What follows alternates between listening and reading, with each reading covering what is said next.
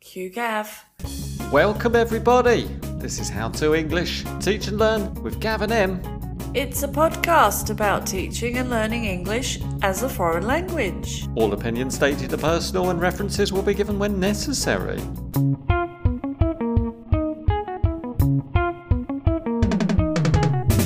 How do you want to start? Em, I'd like to start by making a mistake. No, we're going to talk about mistakes. But you did just make a mistake. Ah. Maybe I did. Was that a deliberate mistake? What was the mistake? You said you wanted to make a mistake, and then you said you wanted to talk about mistakes. So you made a mistake by saying you wanted to Make a mistake. make a mistake. Episode 13 Mistakes. I'm confused. But I'm not sure this is the final title, Em. Did you want to call it Mistakes by Country, by Nationality, by Region? What did you have in mind? Maybe. Oh, now I don't know. Um, mixed mistakes, like pick and mix. Because that's what we're going to do today, aren't we? We're going to select a few different mistakes from different countries. We are. Why can not we call it mistake pick and mix? What does pick and mix mean, Em? You know, like you go to the sweet shop and you don't want all the same sweets. You don't want just the foam yellow bananas. You want the sherbet fizzes, Lollipops, red licorice shoelaces. cough sweets. What? Cough sweets. Yeah, they're lovely. Ugh. Okay. Well, anyway, everybody's different, Gav, and you might want to just a few things from different places. And we haven't got that much time, so we're going to have to just choose some errors we might find from our different students from all over the world. Mistake, pick and mix it is. Um, the errors that we will cover today will come from the following languages. Are you ready? I'm ready, Gav. Dutch, French, German, Arabic, Spanish, Japanese. And these are not, of course, all mistakes from all these languages, and they're definitely not exclusive to each language. I think you can also find other languages have similar mistakes. So these are just a few examples that come to mind and are very common. It's a general guide. And Em, I know you say it came to mind. In actual fact, Em, I was scouring the net as usual and came across an article written by Ruby Davies at cambridge.org ELT E website. Well, okay, they came to Ruby's mind, not mine. And this article is based on the Cambridge exam papers. Analysts were able to list some of the common errors by international students by country M. How did they do that, Gav? M, they created a corpus. Oh, what's that, Gav? That's a big collection of words in a database. Wow. And I'll put a link to the study in our show notes. Should we have a look at some of the results, Em? Without further ado, yes, let's get into this. Well, I've taken some of those common errors by the international students and I've divided them into these beautiful handcrafted cards. Should we start with the first one, Em? They are very beautiful, Gav, and they're all different colours. I like the colours. That's nice. How about we take turns to pick a card and read an error to the other person, That'll be me. and that person has to then correct the error as you would in a classroom, and maybe we can discuss how to deal with it if it keeps happening. What a nice suggestion, Em. Let me go first. This one is Dutch. I'm having a quick scan of the Dutch card. These are typical mistakes. I can see there are some spelling mistakes, preposition errors, make do. Oh, make and do. That's a good topic. I'm going to read this example sentence to you, Em. Imagine I'm your student. Yep. How would you respond if, in our conversation or during the writing exercise, you see this sentence? I think that it is easier to make exercises in a group than to make them alone. Make exercises, Gav. Make exercises. I often do that. I, I like making exercises with my friends, and I don't really like making exercises on my own. Teacher M. Well, we don't make exercise in English. It's a different verb. Is it to have exercises? No. Teacher M. No, it isn't. One more try. Hmm, let me rack my brains. It's a high level word. That's where, where how did you learn that word? I was watching a TV program that was talking about racking brains. Yeah. Um, in that case, I think it is to do exercise. Yes, it is. So what was your sentence again with do, please? I think that it's easier to do exercises in a group than to do them alone Okay, and why is that, Gav?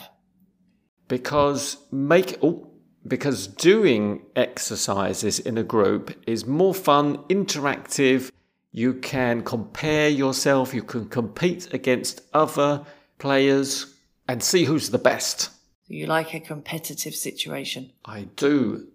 Right, so shall we just analyse that a little bit, Gav? So th- I think the first time I highlighted your mistake, you didn't really acknowledge it. It wasn't there. You didn't think there was anything wrong with I didn't notice it. You you were stressing to me that it was wrong, but I didn't really notice it. No. So then you just repeated the same sentence with the mistake, which, I think that's what you wanted me to do. well, it wasn't, but I'm not sure if that's a good tactic. So maybe I wouldn't have said just make exercise. I would have said, no, that's not right. We don't make it and gone on to the next part and said make exercise isn't correct. So I liked how you elicited from me what the verb should be after you told me that make was incorrect. it's risky though, because you said it wrong the second time. So then I, f- I find that a panic situation of, oh no, they're not going to get it right. And they're just going to say lots of different words that aren't right. So three tries and then you're out kind of thing. If you don't get it after the third time or the second time, just give them the word. So you have to guess. If your student's at a loss, then you just think, right, there's no chance of them guessing it. It's- They're digging deeper and deeper into this whole abyss of not understanding what to do. Yeah, but I think if you've covered it in a lesson before or you, you are pretty confident they know, but they've just slipped up, I would definitely just say, mm, you sure it's make? And then hope they can get it right. So definitely let them try first before you tell them. And then I think it's really important to keep going with the question to practice and set that new word in place. So that's why I said, why is it better to do exercise? I don't know if I said that actually. I think I said, why is that? I should have said, why is it better to do exercise? Well, it's good because you were testing me then Yeah, okay. to make sure that I did remember. And I absolutely agree with you. Repetition is really, really important. Also, maybe on top of that, just briefly, you could ask the students what other things they do. So, do you do yoga? Do boxing? Do free weights in the gym? Mm, And then maybe they'll see a little pattern. There's lots of things that you do that are connected with exercise, sports activities, etc. Yeah, that's all good. So it's my turn. Take a card. I've got French here. And I'm looking down the list of French errors. Actually, there's also a make, but this time a go error. I'm not going to go there. I'm, I'm not going to choose that one. Um, so, Gav, this time I'm the student. Imagine we're talking about weather, and I'm saying today is very nice. The weather is good, not many clouds. So, tomorrow can be hot. Can be hot. Yes, can be hot. Are you sure? A 100%. Did you see the forecast? No, but I think it can be hot. Em, that sounds more like probability. Like it's possible that tomorrow will be hot. Yeah, maybe. I don't know. In this case, use the modal verb can in the past. Do you remember what's the past for can? Could. hmm It could be hot tomorrow. That's a great sentence. You can also use may or might. Ah, okay. I'll remember that. So, can we come back to our teacher mode? Okay, pop the bubble. Back in the room. I think you would have to definitely have a grammar lesson to teach this. Unless you've already taught it previously, I think you'd have to go into a lot more detail with this and get into the difference between ability and possibility and speculation. That's a lot, Em, especially if it's a lower level student. yeah, I wonder if there's a shortcut where you could just say, for future possibilities. Let's use could, may, might. And maybe um, we can talk about it could rain. Yeah. More examples. It could be very cold, hmm. but hopefully it'll be nice. Yeah. I think we could go on to a lesson all about weather. Or probably more interesting is to find out what your student's planning to do tomorrow if it is sunny. Then you could do conditionals as well. But um, you could also talk about the weekend. That's always a good one. If people haven't made plans, then, oh, I could go to the shops or I could go to the beach or, yeah, so maybe some context would be good. That sounds nice. I'm going to have a go now. And my card is German. Right, I'm having a quick skim of some of these common errors by German language speakers. Again, there are some spelling mistakes. How about this, Em? Imagine you set me a writing task and I had to describe the last trip where I stayed in a lovely apartment with my friends and we partied all the time.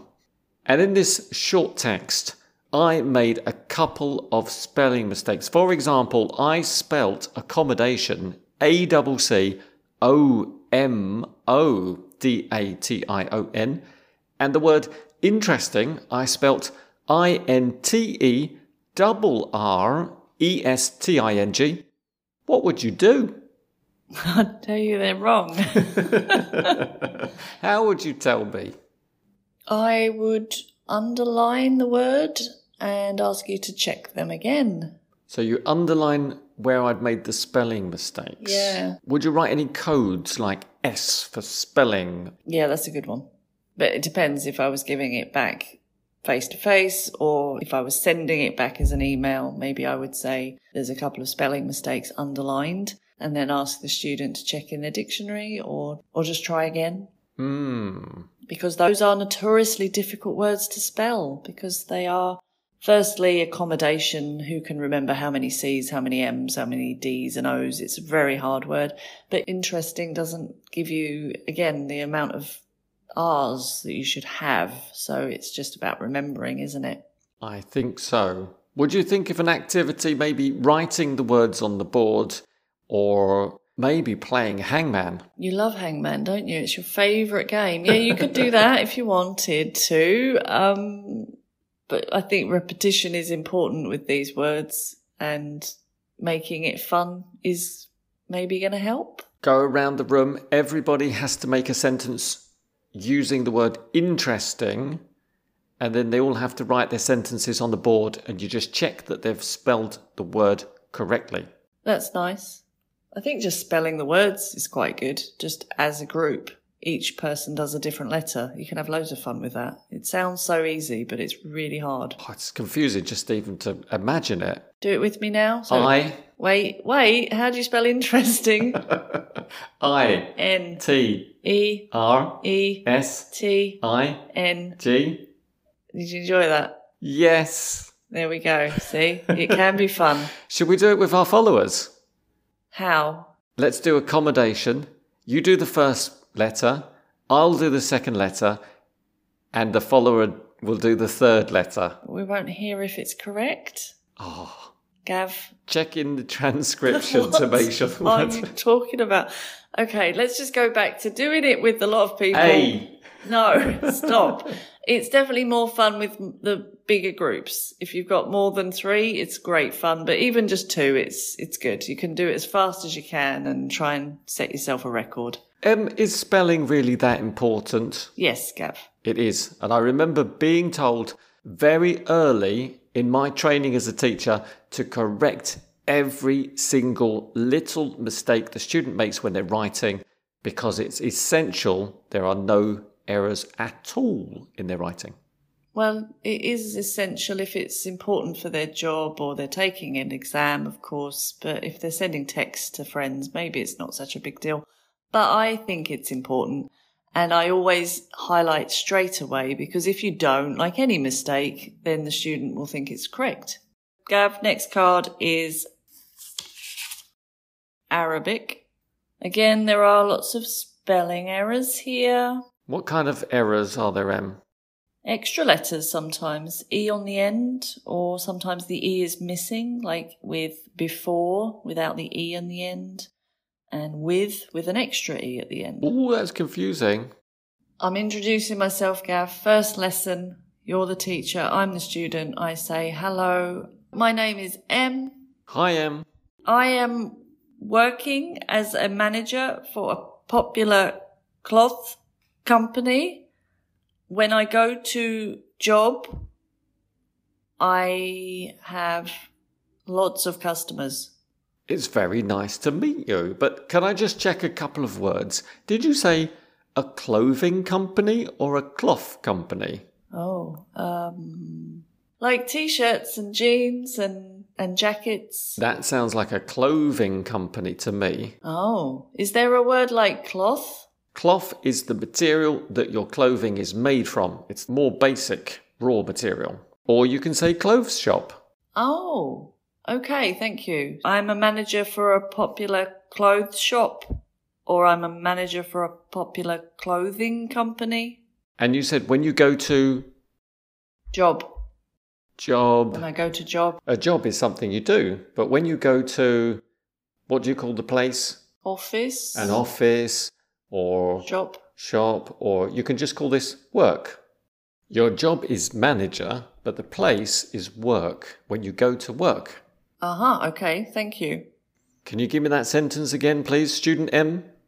I, I am working as a manager in a popular clothing company. When I go to work, I have lots of customers. That's a very good example, M. Okay, so it's good to correct and then check by asking the student to repeat it. It's Mm. quite a challenge to remember what you've said though after you've also talked about it for quite a long time. I think you kind of forget what the student said and But that's okay to reformulate. They don't have to say the same thing every time. no, so long as they don't make a mistake the next time they say something similar. Mm. But this is such an important thing to get right the introduction, the first thing you say to people. And often it's difficult because it's one of the first lessons, and all you're doing is saying, Stop, that's wrong. Mm. But I think they understand as well. It's, it's got to be a good sentence and a good first impression. But did you notice that I didn't interrupt you? I did, and that's really good. So, what the content is important, and maybe you could ask what the shop is called before you correct it, just to show a bit of interest. I don't know, but But don't let it go too far because No. maybe the students will think that they haven't made any mistakes at all. yeah, and that first lesson is crucial for the trust because as much as students want to talk, they want to know they're speaking correctly, and if you don't correct them, they'll just keep going, thinking, "Yeah, I'm good at English," and not be aware of the mistakes they're making. And also, when they make mistakes and use the wrong words, clarify when those incorrect words could be used, in which context, so the students got even more info. Yeah, okay. So you could give me an example of job, perhaps. So I like my job, or my job is very difficult. So then there's more context to when to use job rather than work Hmm. for the place. Mm-hmm. That's it, because they're tricky, job and work. They are very tricky. Spanish is the next card. Let me have a quick look. Again, more spelling mistakes. And Teacher M, I want to tell you about some furniture in my home. Okay. And the reason is I buy a new bed because the old bed was very old. Um, are you talking about today? Yesterday? When? When did you buy the bed? I buy the bed last week. Past. Past. What's the past of buy? Bide? No. Irregular. Tricky one. Bided? Okay, no, sorry. I would, I'm not laughing at you. okay. Um, bought, bought a bed. I bought a new bed. Aha. Uh-huh. What kind of bed did you buy? I bought a very comfortable bed. That's important. It's a double bed Okay. and it has a topper. A topper? What's a topper? Like the surface layer fabric covering on it. Oh, to make it extra comfortable. Yes. That's perfect. Thank you. So I think irre- irregular past verbs are always tricky. If the student doesn't know, tell them. Yeah.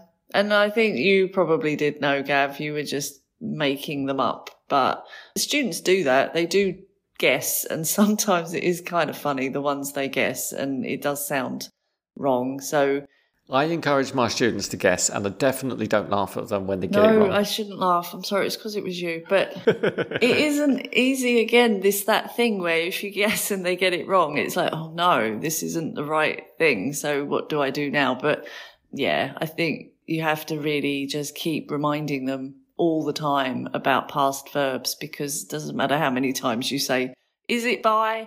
They'll use the present for a really long time before they get into the habit of using past and they will say bide and it, it just keeps happening again and again. And you have to just keep repeating, correcting again and again and it gets boring for everyone. But you just hope eventually they'll stop making the mistake. and it's the irregular verbs that do cause a lot of pain. Mm. But I have a little exercise M past of catch, Caught, past of think, thought, past of teach, taught, past of buy. bought. Oh, I'm sure you were going to say bide. So you do it as a kind of similar sounding past words so that they put those words together in a group. I think so. I I, think wait a minute. Bought, caught, taught, thought. Mm, could work. I think you have to try as many things as possible just to get them to remember. There's such common words as well, and I get bored of hearing them always in the present or just mumbled a lot of the time because the students don't remember them. Oh, again, it's a lot of repetition, and it's okay to interrupt the conversation, interrupt the task, and just do a mini exercise and then get back on to what you were Yeah. doing. Not even a mini exercise, just quickly say the past, past, past. Every time it's wrong, just past. And then it's literally corrected, move on. You don't even have to stop. I think that one, you don't have to get into it too much personally. No. Okay. Well, You might have a bell, a whistle, a clicker, something to remind the student, or little symbols, little hand gestures. Use the past. Use the past, Luke. yes, yes, exactly right. Last card is Japanese. And so I'm a student, Gav, and I'm telling you, welcome to Japan. It's nice to have you as a new teacher, and I wish you will enjoy your stay here. You hope I will enjoy my stay. Oh, what's the difference? Good luck.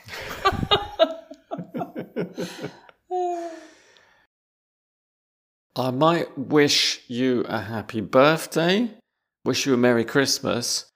I wish upon a star. I know that one. That's Disney. Mm.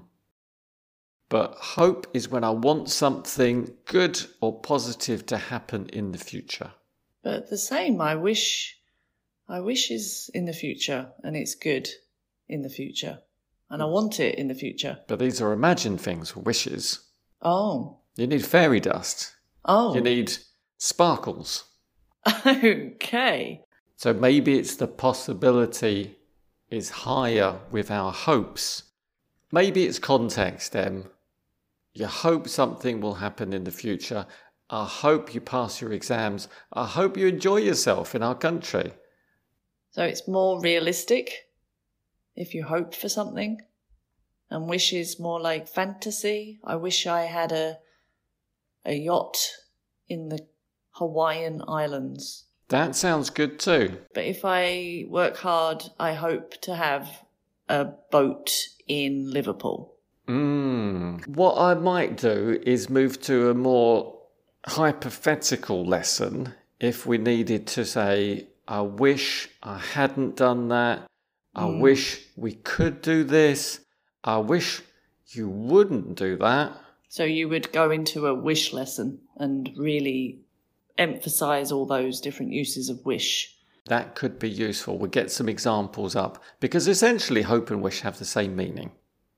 Similar, they are close, but it might help to give a full lesson on wish And then you can explain why it's not hope because these are not really what we use for normal everyday conversations, is it? It's always, I hope you feel better soon, or I hope to see you at the conference. It's just hope, isn't It's it? more likely, it's more possible. I'm not going to say I wish you a good trip because that's just really formal version of hope, but then it gets really confusing anyway. so those are our examples, Gav, and I hope it was useful, everybody. I had a good time talking to you and I feel like I've done a bit of work. I hope our followers are not even more confused than when they started this episode. I hope. not wish. Yeah, okay. so if you're teaching speakers of these languages English, these are the things to look out for. These are the things to correct. These are the things that will be happening a lot in your lessons and you will hear them and become familiar with them. Expect them. You're going to anticipate them. They're going to be there throughout the students' writing and speaking. And that's the fun of TEFL, isn't it, Gav? You get to know the little idiosyncrasies of each language like the back of your hand. Um, we're going to transition now onto the last part of the show. Do you remember what it's called? Of course, I remember. One, two, three. Learn a word. And this time we are going to look at suffixes. Right. Did you know, according to Megan Lowen, who did some research, 20 suffixes in English account for 93% of all suffix occurrences, Em? No, I didn't know that, Gav. Isn't that extraordinary? Let's have a quick look at them. I'm going to tell you the suffix. You're going to give me a good example of it. All right. The first one and the most common one is E ES. Like matches, benches. It's taking me a long time considering it's probably one of the most common ones. You hit on it immediately. They are the plural words, and they make up a whole 31% of all suffix occurrences in English. What? Sandwiches, watches, wishes. Let's not get into wishes again. and the second one is E ed. That's past. Lots of past. Walked, played, cycled, Decided, climbed. invented. Yeah, that's easy. But you can see how many, well, that's a lot, isn't it? A big chunk. It makes up 20% of all suffixes. But plurals are more than past tenses. That's interesting. Wow. There are definitely more nouns in English than there are past simple regular verbs. Good point. That's true. Our third suffix m is ing. Continuous. So any verb in the continuous would be playing, swimming, singing, wishing, hoping. Okay. and ing makes up a still very impressive 14%. yeah, they're not just, sorry to say, they're not just ing verbs, are they? They're gerunds, verbs that become nouns also is another big aspect of English. Hmm. Let's have a look at number four, ly. adverbs. So that's things like carefully, quietly, confidently. Those are all ly. Hmm. 7%. And number five, er. Er is making nouns like teacher, player, watcher, mover, shaker. Very good. 4%. And as you said, typically making a verb a noun. Number six is tion. Shun. Shun. So to make nouns like information, preparation, activation. Lots of those. And that's a measly 2% M. Really? I can think of so many with I shun. know, so disappointing. Portion. Portion, that's. Not portion, but portion. I like a lot of chips. Very good. Suffix number seven is able A bull. E and ible. So it's making adjectives possible, capable. Digestible. Okay, random words. That's good. number eight is al, al or ial. Um, this would be crucial, or Critical. similar meaning. Yes. Or can you tell we haven't planned any of this, Gav? Can you tell that we're thinking spontaneously? It sounds very professional to me. Professional. Ah, good. Number nine is why. Why? Why? Why? Why? Funny, Oh, not why the question. You mean why the letter Y? funny, Um, Hilly? smelly. Yeah, making adjectives from other words. hmm including nouns and verbs, probably. Our last one is ness. Ness. Happiness, Hopefulness, carelessness, indecisiveness. nice. Loch Ness, monsterness. No, now you're just being funny, Em. Those last three make up something less than 1%. So these words are less common, Em, but they're not less important. We still need to teach our students about these suffixes. I would put them all in a big bag of suffixes and I would play a game where we do exactly what we just did, but the student takes one out of the bag and has to make a word or make a sentence with that word with the suffix. That is no end of fun, and you could do the same activity each week and hope that new words come out each time. Thank you very much to Megan Lowen. I will put a link in the show notes to Megan's article for everybody to take a look. It's very, very good. Thank you, Megan. And suffixes go at the end, Gav, and now we are also at the end of our podcast episode. Maybe next time, then we'll do prefixes now that we've covered the suffixes. Yes, Gav, we've done the endings. We should do the beginnings. So let's start with the beginnings instead of ending with the endings. It's a great way to finish. I mean, begin. I mean, see ya.